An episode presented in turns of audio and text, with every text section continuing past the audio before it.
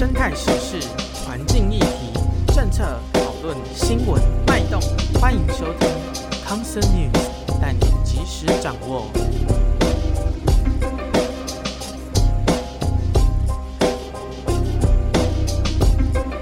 深色的议题，企图以华丽的名来掩饰，欢迎来到 Concern 制药，我是吕布猫，我是弗雷鸟。这是一个关于台湾与环环。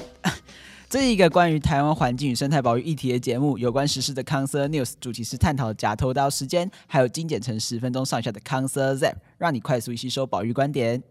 你是 gay 屌是不是？整个整个吃到口水。欸、我们学校后面臭豆腐现在开新店面。哦，对啊，对啊，对啊。哎、欸，这个这个我真的那一天排队，十一月二十九号的时候，然后我看到那个新闻，我那时候就想说。我因为我其实在师大待了快要十年吧，你还没走地府岭，看好可怕。然后我从来一次都没有吃过，你知道吗？然后所以我看到店面的时候，我超开心的，因为我终于有机会吃到。它的时间开的都很奇怪，都是开在晚上大概十点多以后吧，我记得。上是礼拜六，上是礼拜六，所以我都吃不到。我其实也没有吃过，我只吃锅鸡。我也只吃锅鸡。反正他现在开店面，我就有比较有机会。好，我原本是想说大爆牌，对，我想说比较有机会，结果结果啊，还是大爆牌。我大概什么时候才可以吃得到？你可以加入豆腐之友。我加了加了、嗯，我我这周末去了简单生活节，是超赞的，有啊 Sobi 来台湾的第一场演出，演唱十二首歌，爽，哦、哭啊！居然居然去得了，很爽哎、欸！我这个礼拜在干嘛？我这个最近比较爽，还是只有看蓝白合啊。蓝白合应该是很久以前的事情。对，没有我说那个海阔鱼后来有再冲一次，然后又有看到，而且我上一次看到原编嘛，我后来又看到那个大西洋海阔鱼。哦、你有你有看到大西洋海参？有有有有有。对，那你应该要你要跟仲华说一下。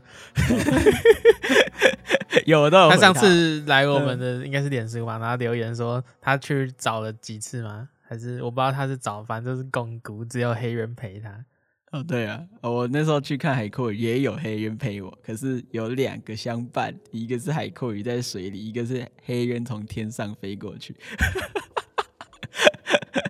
我都有去中华的那个留言处那边回说，哎、欸，我今天也有看到，我最近最近我华也有看到，然后我记得中华，我看了一回。对哦，这边跟听众介绍一下，仲华是一个就是画很多台湾原生动物的，算是插画艺术家吧。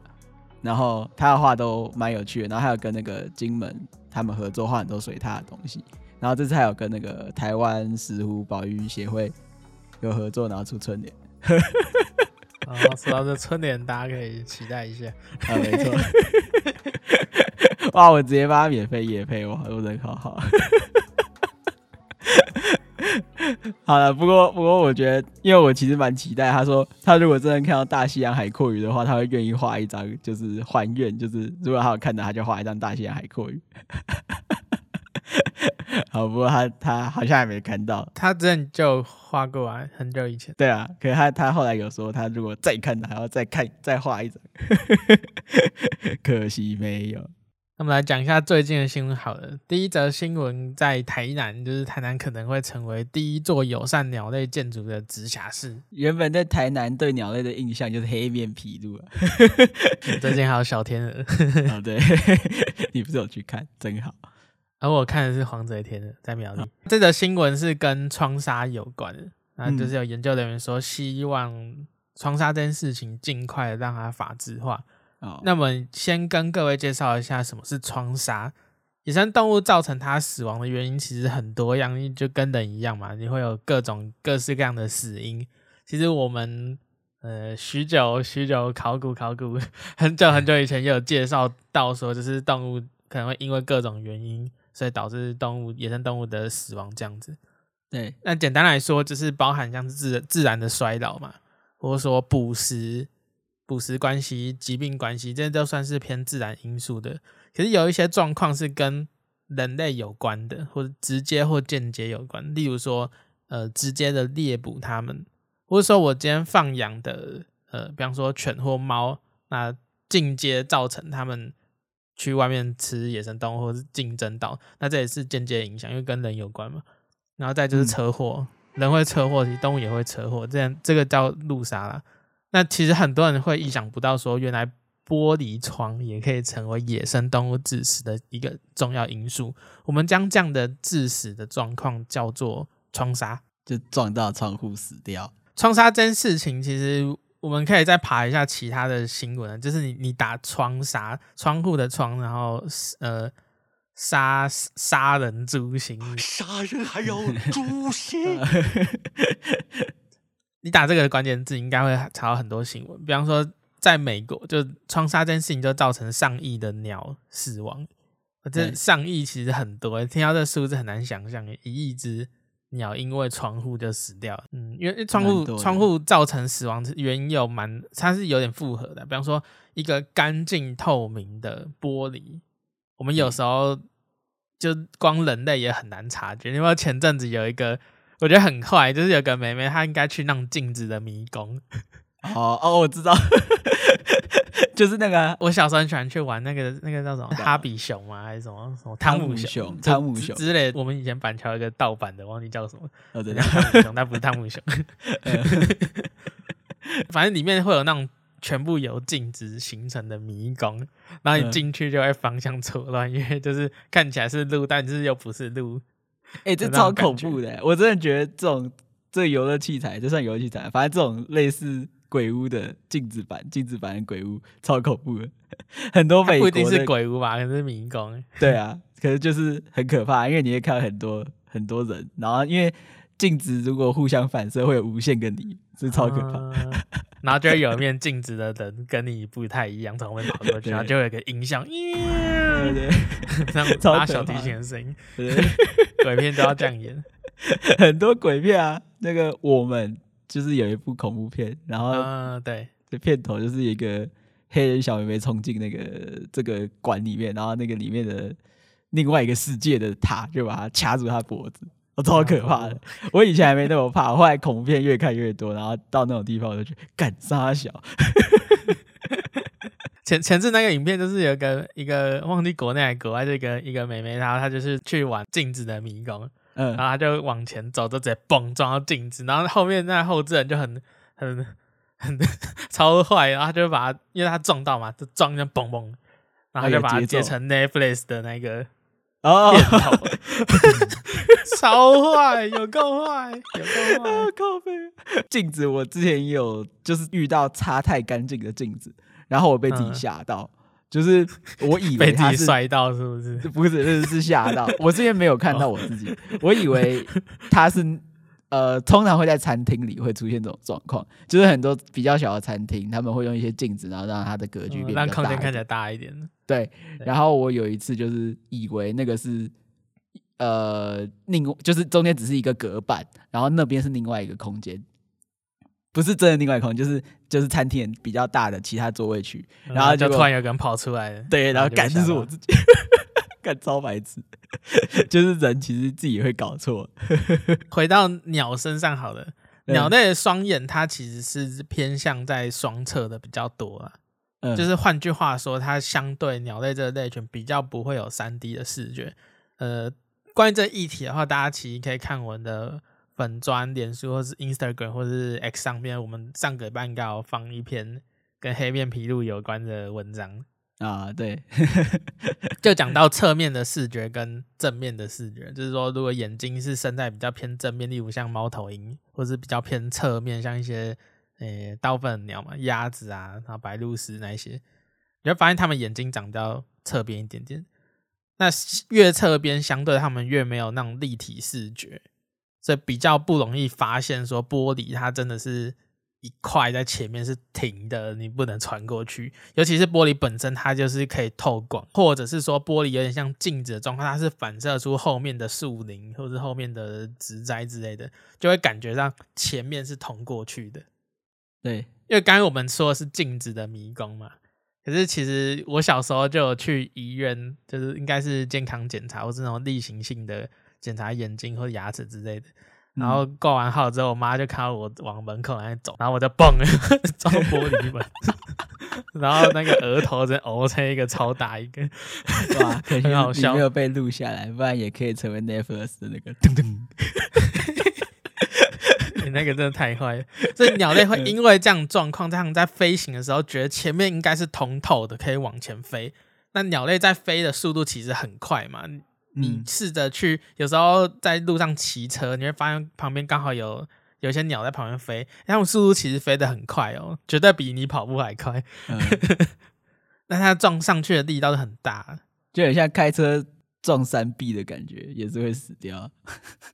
这种状况就会造成鸟类撞到玻璃非死即伤啊，那基本上都是有一点小严重的。那通常在窗户那种干净玻璃，你去稍微留心留意一点，你会发现说上面可能会有一些痕迹，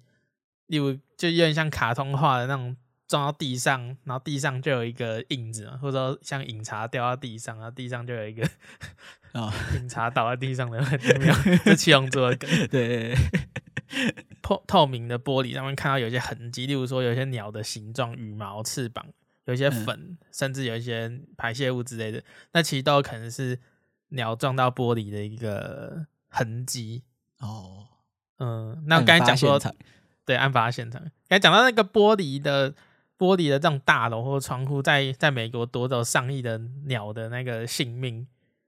就是这种状况其实一直在发生。你去查这件新闻，就像十一月底的时候也有一篇，就是环环资中心他们有转个外电回来，就是说有一栋大楼然后前面死了一堆鸟，怎么会这样子？因为因为刚好那一阵子是某一种鸟类它刚好在迁徙，然后迁徙就代表说鸟类很常会通过那边，然后加上那几天天气不好，所以导致鸟类还在那个都市聚集，然后同时那天晚上那个灯、哦、就是那个那栋大楼是灯火通明的，然后就有人就推测说，除了纯粹的玻璃伤害的时候，都市大楼的灯光还会稍微干扰到他们的方向，所以导致他们可能会一直飞飞，然后最后就是在那力竭。我觉得这个有点复合，就除了玻璃之外，还有让光线也会有影响，多重因素然后造成他们这样，对吧、啊？所以所以这状况其实我是觉得有点有点严重啊。那根据脸书的社团，就是有一个叫做鸟类撞玻璃回报，这是非常直观，鸟类撞玻璃回报是一个脸书的社团嘛，那他的版主就是谢继恒，他就是根据韩国的数据推算，就像南韩他有八百万只的野鸟遭到窗杀，所以如果用到用这样同样的比例来看台湾的建物，就是假设每栋建物可能每年会撞让一只鸟被撞上去然后死掉的话，那每年大概可能会有八百八十万只野鸟会因为窗杀而受伤或死亡。那根据民众回报的窗杀记录当中，我们发现台湾前十名受到窗杀而死亡的鸟类，第一名是五色鸟，然后翠翼鸠、麻雀、珠颈斑鸠、凤头苍鹰、翠鸟、白头翁、白腹鸫、绿袖眼、金背鸠，前十名是这些，然后依照顺序、嗯、都市近郊地区常见的这些鸟类，我蛮讶异的耶。翠翼鸠就是平常其实也看不太到，可是发它居然是窗杀很很就是第二名，位居第二名的鸟，呃，蛮多的。前几天有一个粉丝回我们的算是名言吧，因为我们前阵子有有转发环资，先鼓励环资一下，环资最近做很多图都是梗图，没错，刚刚好就是前几天。写快逃，快逃是五色鸟拿快逃，对，就是因为五色鸟是它窗杀，就是回报中窗杀里面比例比较第一名的鸟，不是比较高，它、嗯、就第一名。然后就就有粉丝回留言就跟我们说，就是他们家呢反而是翠翼鸠比较常发现窗杀，嗯，他就哎、欸、翠翼鸠是第二名，哦、我就觉得哇，居然是这样子。哎、欸，里面还有一些、嗯、有一点有一点我觉得讶异，像翠鸟这样，哇，他们也是。会被撞到、欸、是不是因为他们会穿过水面嘛？他对这种反射东西警戒又低了一点点，不知道，不知道。而且甚至里面有猛禽，有凤头苍鹰，它在里面排名是第五名。嗯，就是猛禽协会他们草山中心前阵子，呃，今年应该四月的时候就是盛大开幕嘛，那他们也有马上做一个特展，在讲窗杀这件事情。这个猛禽排名第五，我想到那个很多电影。有些电影不是会把那个老鹰或猛禽当成是那个比较坏人，然后主角可能是什么老鼠啊。我现在在讲有一个电影叫《一家之鼠》，很久很久以前的电影，然后里面就有一些画面是那个一家之鼠这个主角是白老鼠，然后他被猛禽追追一追，有一个场景吧，是他跟一只麻雀一起一起飞来飞去。通常这种很很那个怎么讲，被追逐战的时候，通常他们会在到一面墙的时候赶快急转弯，然后让后面那个比较大型或凶猛的掠食者，然后直接撞到那个墙。觉得很有这个画面，很像是什么开战斗机在闪闪追兵啊！对对对，突然间拔升，然后让后面反应不及，这样很多那个追逐战。跟大家补充一下，《一家之鼠》那个两千年上映的，二十三年前，好可怕、啊！还有，谢谢师大地府灵的分享，太可怕了。好，那我见四月那个猛禽学会在他们草山猛禽中心盛大开幕的时候就办理一个展览嘛，那当时就有提到说猛禽、嗯、猛禽他们救伤的原因，其实第二第二位就是撞到玻璃的窗纱，嗯，或是呃应该说撞到窗户而受伤这件事情，嗯，我就觉得哇，这个问题其实有点严重了，而且当时的就是救伤站的主任就是王黎明有分析说，那些窗纱撞到的那些个体，它的体态其实都很好。对，兽医上面会用一些指数，就是 B C S 指数去看动物的体态，那它的指数是三以上，就代表说那些窗纱的个体，它身体状况是好的、哦啊、所以它可能飞比较快，撞比较大力。我乱讲，我猜。嗯，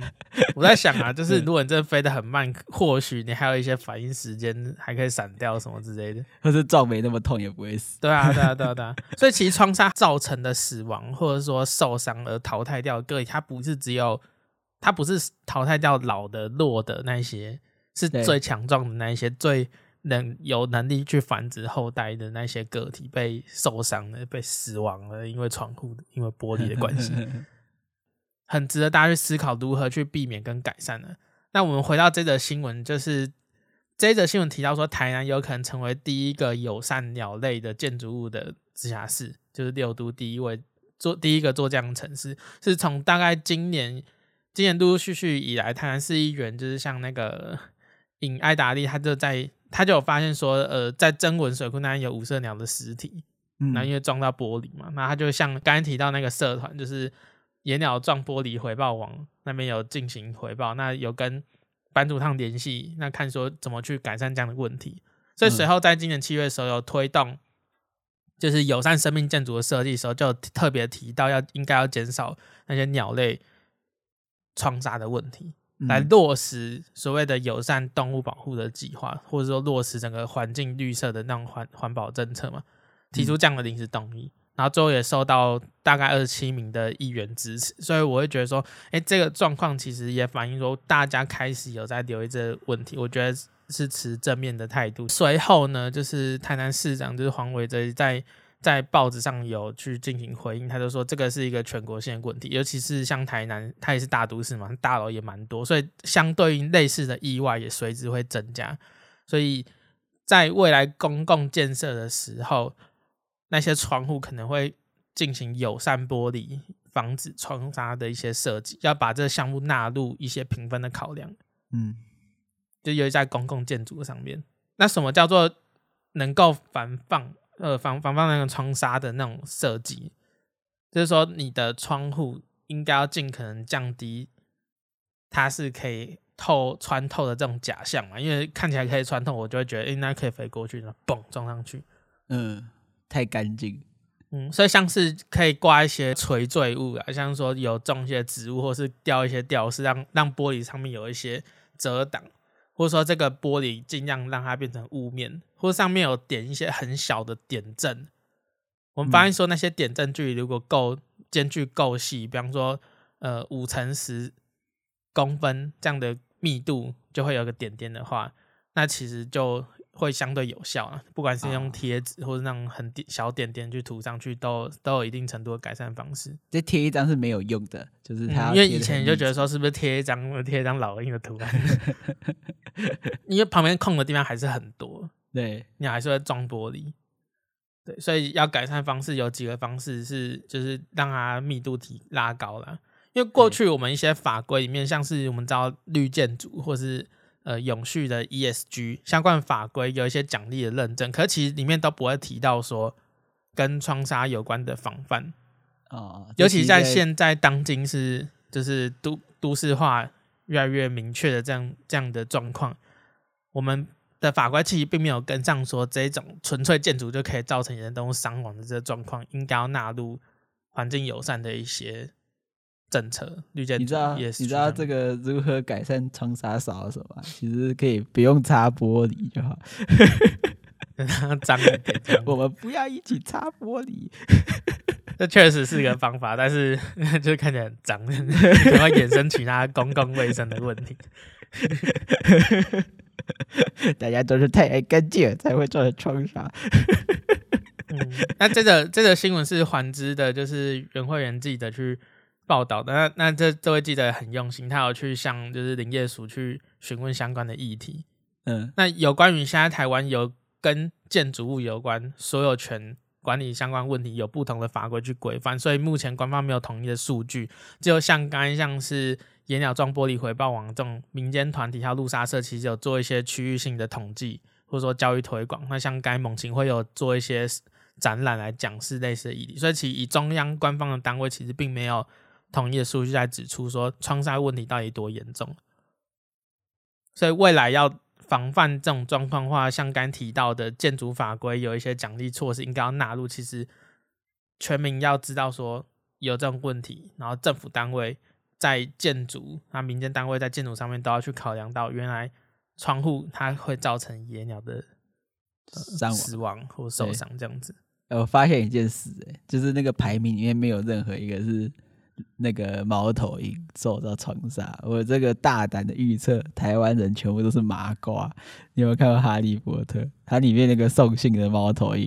有一只吧，我记得是荣恩他们家的，然后那一只就超会撞窗户，嗯、每一次它飞进来都是撞到窗户。所以，所以台湾人应该都没有猫头鹰要送信，所以猫头鹰都不会撞到窗户。嗯，他他们家那只好像叫艾洛吧？哦，对对对。撞你撞到的这这也是老电影。我们来想一下为什么猫头鹰不会撞窗户，我觉得可能跟晚上有关吧。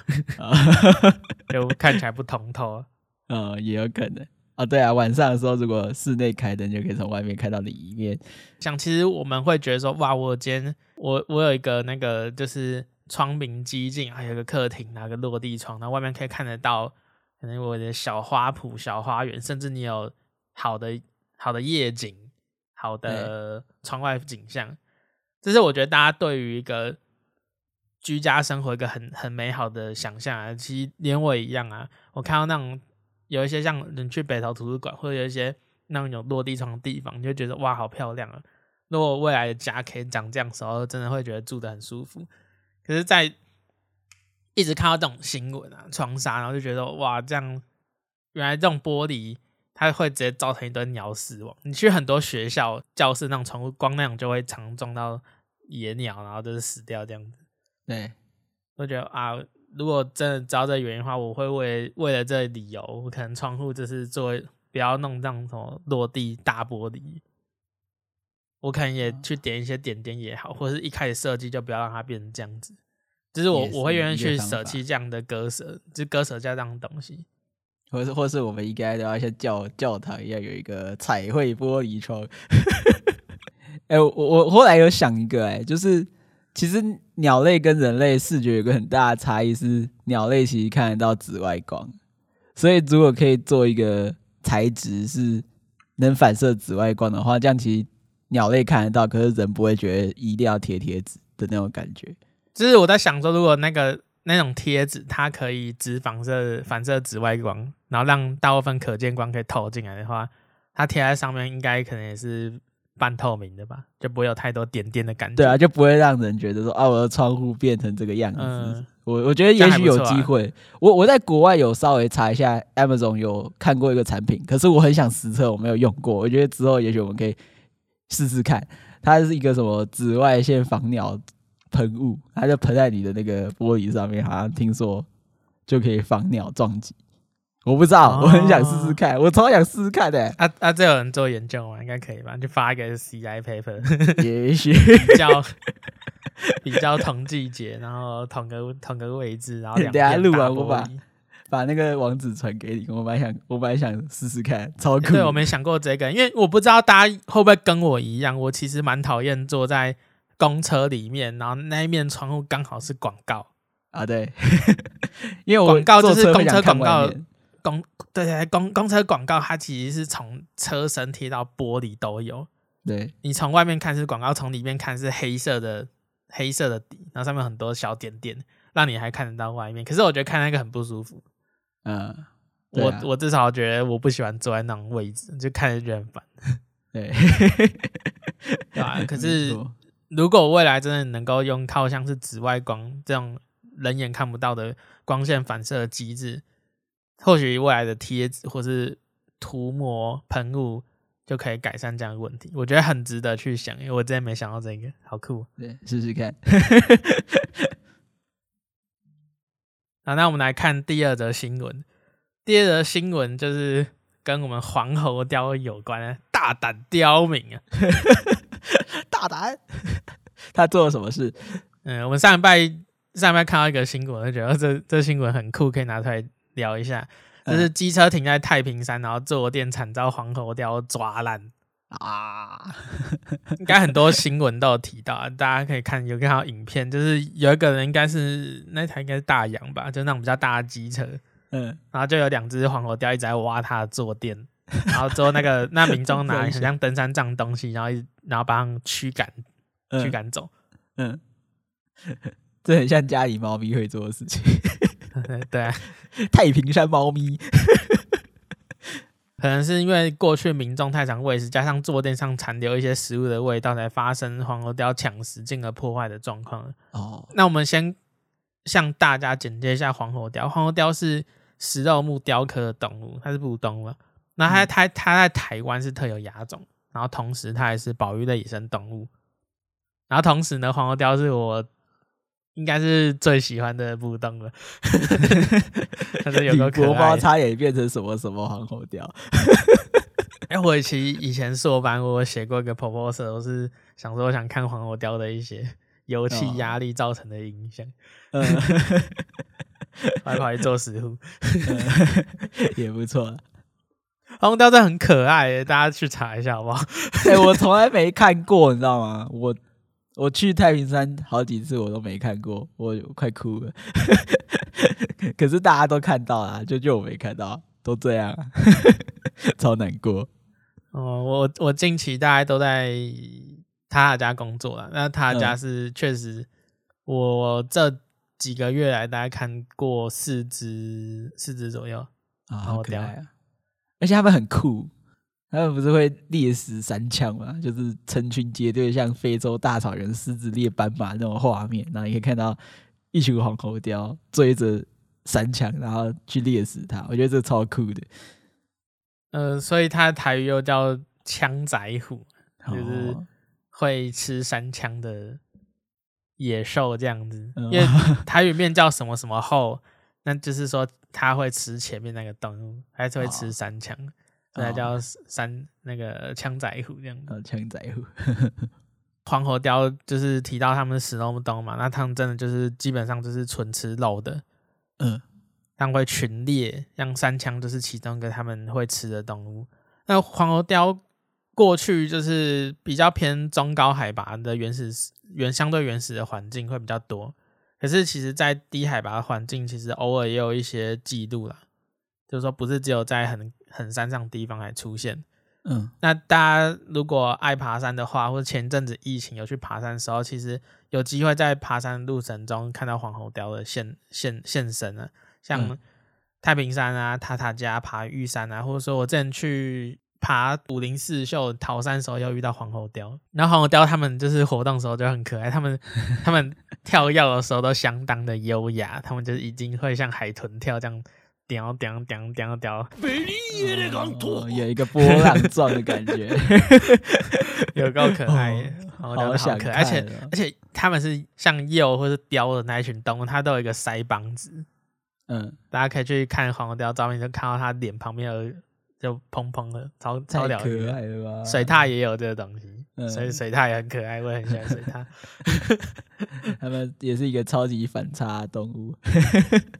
啊，那么可爱这样子，对，好想看，全世界只有我没看到吧？多多上山会有机会看到的、嗯、可是这则新闻就是在太平山，太平山蛮有名，就是可能再过一阵子应该会下雪吧。太平山是一个很有名的赏雪的景点啊，那那边的榉木的步道也是蛮漂亮的。那许多人在太平山游玩的时候就会看到有黄喉貂，那黄喉貂这些黄喉貂有些会靠近人，然后因为它模样可爱可爱，很多人就会就会想说啊，就是我刚好吃饭啊，就留就是给它吃之类的。可是这这样喂食的举动，其实跟过去我们一直在谈说猕猴放烂、猕猴抢食的问题，其实就是，其实我就觉得它就是一样的问题啊、哦。那他们会想要亲近人，对？如果今天动物它会，它理论上应该会怕你，可是你的食物留下来，它其实可能一开始不是那么的说人去主动，有可能是因为垃圾桶的设置的关系。有厨余有食物，那动物会因为食物的关系，食物来源关系而靠近，然后他知道说哦，这东西可以吃，然后刚好那是游客区嘛，所以民众在吃饭的时候他可能在附近徘徊，那大家就是就很喜欢喂动物嘛。对，那喂食这个动作就是其实会强化野生动物它跟人以及人带来食物之间的关系。那其实这是一个很大的风险，就是说像我们在讲猕猴喂食的那一集，其实也一直提到动物的行为会因为喂食而改变，嗯，因为它要吃到东西嘛。那我现在不喂它了，它可以看到你有食物，那就会造成像是抢食之类的问题。嗯，那甚至像这次这次蛙坐垫是疑似是说可能它没有食物的味道嘛，导致它蛙坐垫。这个我不不知道啦，因为通常人类蛙就是那种什么拿美工刀蛙坐垫，可能是侠怨报复什么之类的泄愤，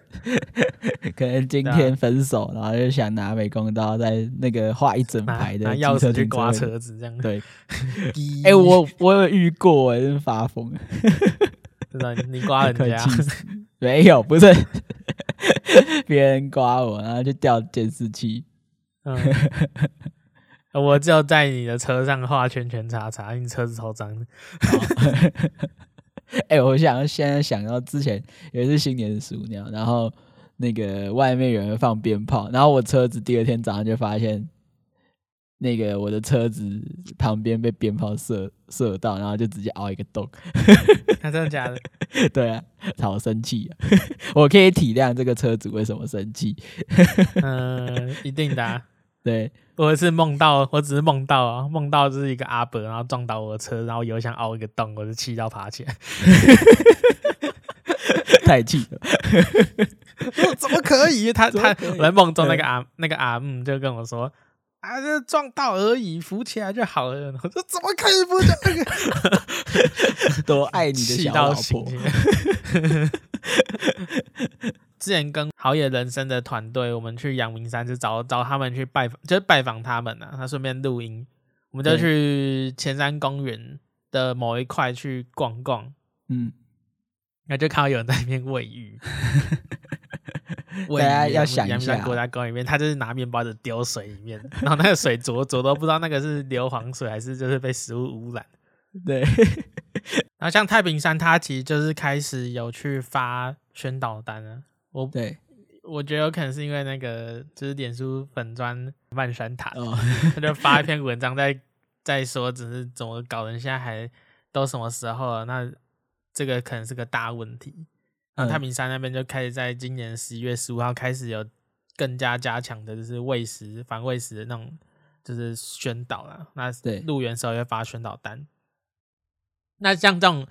呃猴子或者说黄喉貂，其实这种冲突这种冲突就是从喂食开始。那其实在一些游客区啊，像是他家那边，他们垃圾桶就开始改成是用拉的，有一个像铁门用拉的横移门。哦、因为动物它没有办法拉，它只会在那边抓抓抓抓抓。对，这种防止动物去取食的垃圾桶，我觉得在、呃、那种森林环境啊，游客游客游乐园区啊，这种会大家吃东西的地方，有垃圾桶的地方，我觉得可以都改善成这种垃圾桶了，就防防止说呃有一些鸟类、猴子或者说黄喉貂这样野生动物去靠近游客、嗯、靠近人类的食物，然后最后讨食、乞食、游客喂食，最后变成人跟野生动物冲突。嗯嗯，这种问题真的很多啦，因为像山上很多动物都变成乖乖，就是不怕人，然后还会主动往你靠过去，做导致抢食的问题。其实这种问题都从喂食开始啊，所以大家还是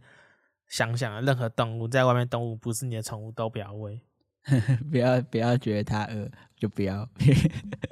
不要。同时黄喉貂，黄喉貂这种动物，我们刚才提到它是珍贵稀有保育类野生动物，它是保育类。所以你今天在喂食的时候，其实是有违法的疑虑，要想一下，嗯，它跟骚扰保育类有关，嗯，那这样可能会罚蛮重的啊。就是如果真的是被认定是有到骚扰的嫌疑的话，那如果确定判的话，就是蛮重的、啊，拘役或者是六万到三十万之间。哦嗯、我觉得啊，当野生动物被讨厌的时候，其实背后十之八九都跟喂养有关的。嗯，蛮多的。而且黄喉貂它是肉食性的野生动物，嗯，所以你会知道说，如果我今天透过喂养，或者说喂食，或者说我今天没有把垃圾厨余管理好，导致它们一直可以吃到这些相对营养密度更高的食物，它们会有更多能量去繁殖。而如果今天是一个肉食性的野生动物，它的量变很多的时候，会造成影响大哦。就是像它会吃鸟类、吃吃小小昆虫、蛇类、哺乳动物都会吃。可如果它们族群突然变得异常的壮大的时候，它其实对生态也会有一些影响了。慎思啊，不要喂。好，那以上就是今天的两则新闻。所以如果大家有什么想讨论、想留言的，欢迎到我们的脸书、然后 Instagram、Apple Podcast、Spotify、Mixer 上面留言告诉我们哦。也欢迎把这个节目分享给你的亲朋好友。我最近也在想说，我应该回应一下大家的留言。哎、欸，对，现在发现其实有些留言可以慢慢被整理出来，也许在之后几集我们会慢慢释出哦。OK OK， 那欢迎大家留言哦。那今天节目就录到这边，我是吕伯猫，我是弗雷鸟，我们下集再见喽，拜拜，拜拜。